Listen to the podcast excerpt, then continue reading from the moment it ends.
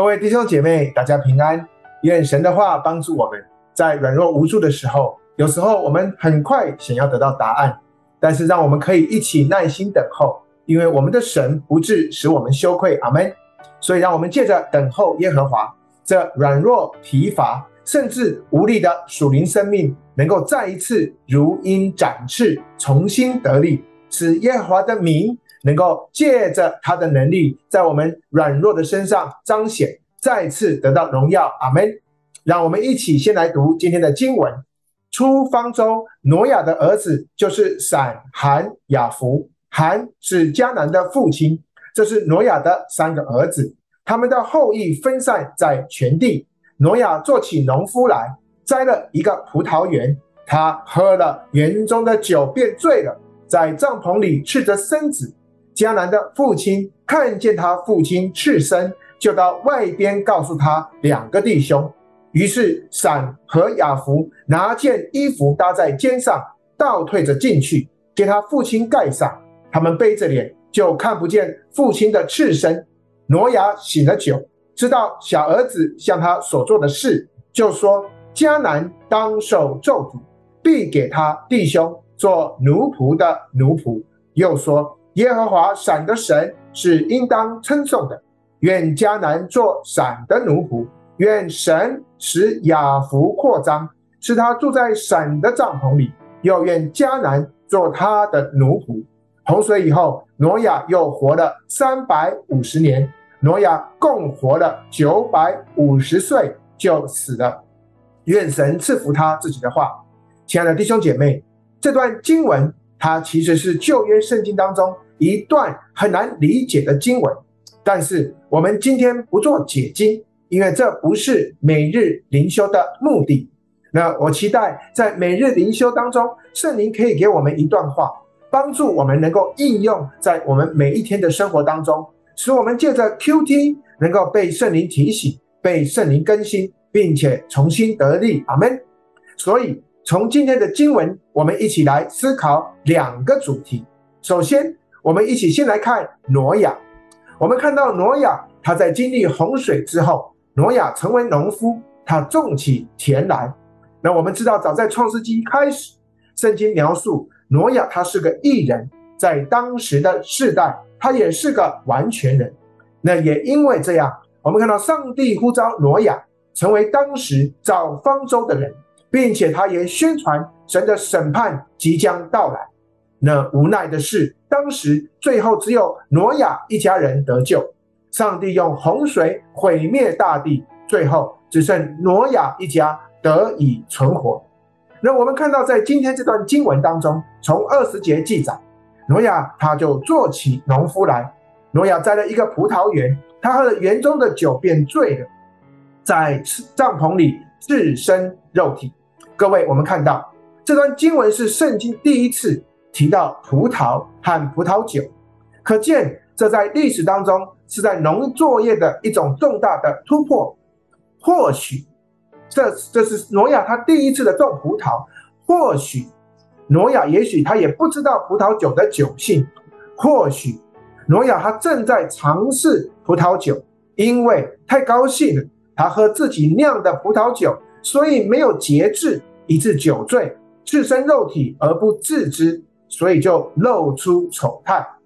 那各位，挪亚是上帝他所设立在洪水毁灭世界以后这新的世界的领袖，但是我们看到挪亚他却没有谨慎自守，他没有做好模范给自己的后代来看，反而因为松懈，他就放置放纵自己，那没有节制，因为酒醉而失态。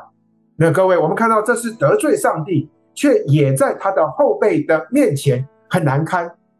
所以今天借着这段经文，我们也同样的警惕，也是给我们这些在教会里、在机构当中，甚至我们在家中做领袖的人一个很好的提醒。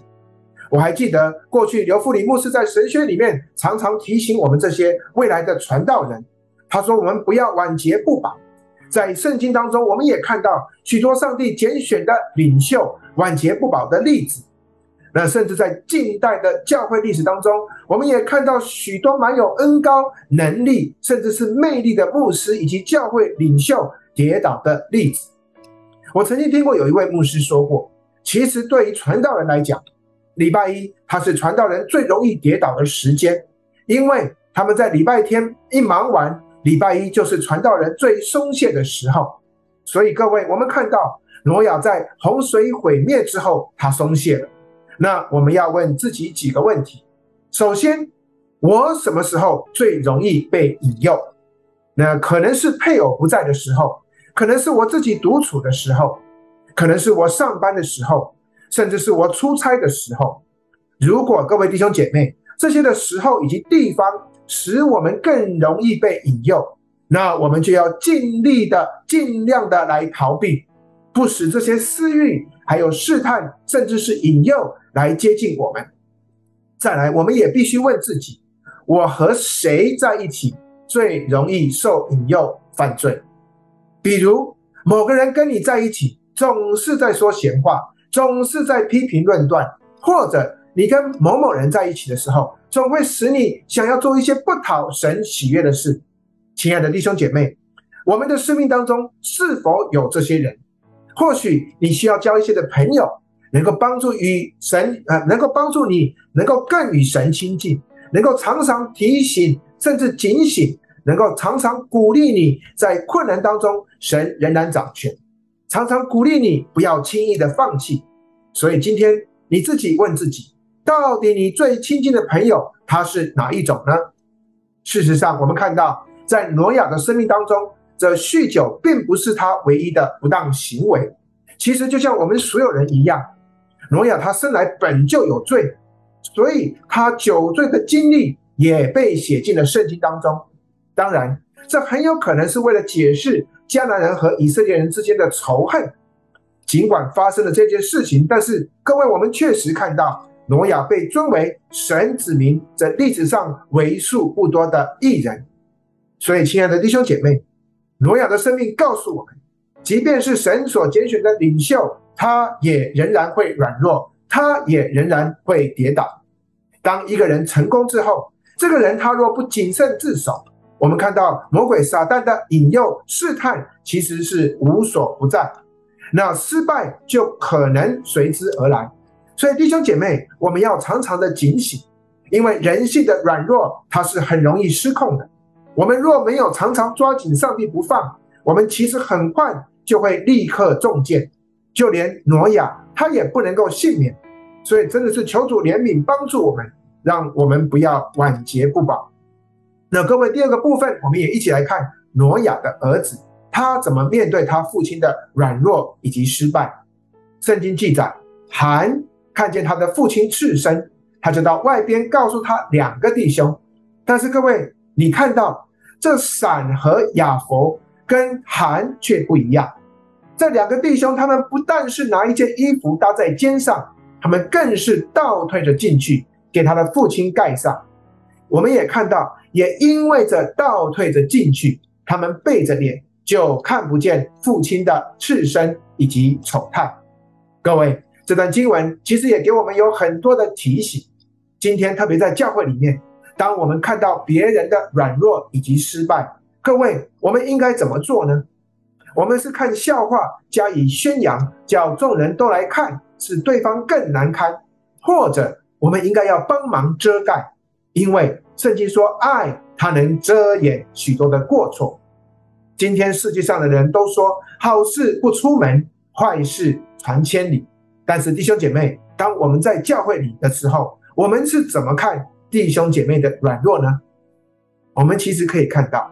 过去只因为在教会里面，我分享了一个代祷事项，就可能连在地球另一端的亲人都会打电话来问你到底发生了什么事了。所以，我们看到今天在教会里面有许多的人早就不愿意分享自己的软弱以及难处，因为他们怕这件软弱的事情会被看成笑话，他们怕自己的代祷事项会成为其他人茶余饭后的话题。所以今天我们求主赦免，这是今天的教会以及我们弟兄姐妹必须重视的问题。过去我也曾经听过，当教会里有人生病了，就有声音说这个人他犯了罪，生病是神的处罚。当弟兄姐妹有人出外旅游，就有声音说这个人他是贪恋世界。当有人失业了，就会有声音说这个人他没有好好的遵守十一奉献。弟兄姐妹，这种类似论断的声音，它其实常常在我们的耳边。但是非常遗憾的是，发出这些声音的人，大多都不是教会外面的，反倒是在教会里的。甚至有些论断我们的，有时甚至是与我们亲近的弟兄和姐妹。所以，亲爱的弟兄姐妹，求主恩待，也求主怜悯。比起论断，我们是不是更应该常有同理心呢？我们从今天的经文看到，假设含他若有同理心，他就会顾念自己的爸爸挪亚的感受。当他看见自己的父亲软弱犯错，他理应顾念到做父亲的身份和尊严。所以，或许挪亚借着咒诅孙子迦南，也让含他去经历做父亲的感受。但是，有的人。我们常常看见其他人啊做错事，这些人就见猎心喜，不但见猎心喜，甚至把别人的错夸大渲染，那打出一种像是乌贼的战术。其实他们是在模糊焦点，那目的就是把自己的错能够掩盖起来。老实说，我们每一个人其实都有这样的软弱，就是圣经里面所说的，看到弟兄眼中的刺，却不留意。自己眼中的梁木，所以亲爱的弟兄姐妹，我们要知道耶稣他柔和谦卑的样式，耶稣他就是我们应该学习的榜样，因为耶稣说：“我心里柔和谦卑，你们当负我的轭，学我的样式。”所以今天我们若在教会里面经年累月的查经，但是我们的生命却不愿意改变，所以各位总有一天你会发现，你可能讲很多。你可能批评很多，但是你常觉得这个不好，那个不好，最后你才发现，纵使我对圣经已经非常的熟了，但是我可能却离耶稣越来越远，我的生命可能根本没有耶稣的样式。所以今天在灵修的最后，求主怜悯，让我们能够学习能有耶稣基督心里柔和谦卑。我们当负耶稣他的轭，我们当学耶稣的样式。弟兄姐妹，耶稣的意思其实是在说。就算我们要挑刺，我们都需要像耶稣他那样，用一种柔和、温和、谦卑的方法，我们才能够把刺除掉。那亲爱的弟兄姐妹，我们要知道，神的心意，他最终是希望能够恢复我们这些软弱弟兄姐妹的视力，而不是让这个人看不见，更不是要让这个人他更痛。所以，亲爱的弟兄姐妹，我们的重点从来就不是看见别人眼中的刺。而是帮助那位软弱的肢体去除去他们眼中的刺。阿门。今天在灵修的最后，求主啊，求圣灵也帮助来提醒我们。首先，我们一定要常常谨慎的自守，因为当我们一松懈，那私欲的网罗就会马上的临到。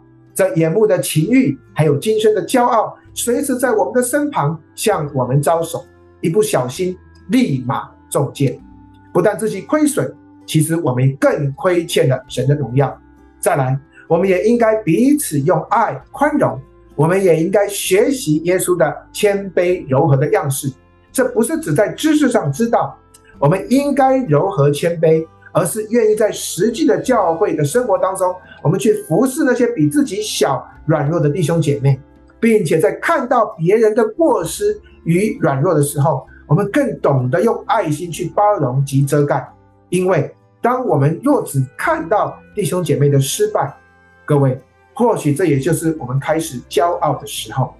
所以，愿圣灵的同在常常提醒我们，让我们一起活出神喜悦的样式，荣耀耶稣的圣名。阿门。让我们一起来祷告，天父上帝，主耶稣基督圣灵宝贵师，谢谢你借着今天的经文再一次提醒我们，主啊，即便是像挪亚这样的领袖。主啊，他仍然生命当中有软弱跌倒的时候，主啊，也提醒我们，主啊，让我们可以时时警醒，主啊，不看自己的成功，主啊，让我们常常在你的里面，在借着灵修、借着祷告、借着团契、借着交通，看到自己的软弱，主啊，我们彼此的为对方祷告，主啊，因为我们知道，主啊，靠着你，我们才能够时时刻刻的刚强。主啊，也给我们有一个愿意用爱来遮掩一切的啊这样的一个心智。主啊，我们其实每一个人都是软弱的，但是主你却不看我们的软弱，你用爱来将我们挽回。主啊，也让我们这样的心智来面对我们生命当中，在教会里面，在外面这些主啊，他们常常身体啊这生命当中软弱的这样的弟兄姐妹和朋友。主啊，让我们能够用爱能够彰显你的荣耀，主，我们用爱能够彼此的包容，我们彼此的宽恕。主啊，让我们常常看到主，你在这个生命当中，这个人你要塑造他的这个美好的景象，而不是看到他软弱的景象。主啊，有时候这不容易，但是主，我们说主啊，帮助我们，我们愿意这样行的时候，主，我们深信你的能力就会临到。谢谢你，让我们有这样彼此交通分享的时间。愿你继续在我们的生命当中做王，主啊，能够掌权做主。谢谢你，我们将祷告奉耶稣的名求，阿门。弟兄姐妹，求主帮助我们。让我们活出一个谨常常谨慎自守的基督徒，并且我们也用爱来彼此的包容、彼此的饶恕、彼此的勉励。求主帮助我们继续能够借着他，能够奔跑前面的道路。下次再见。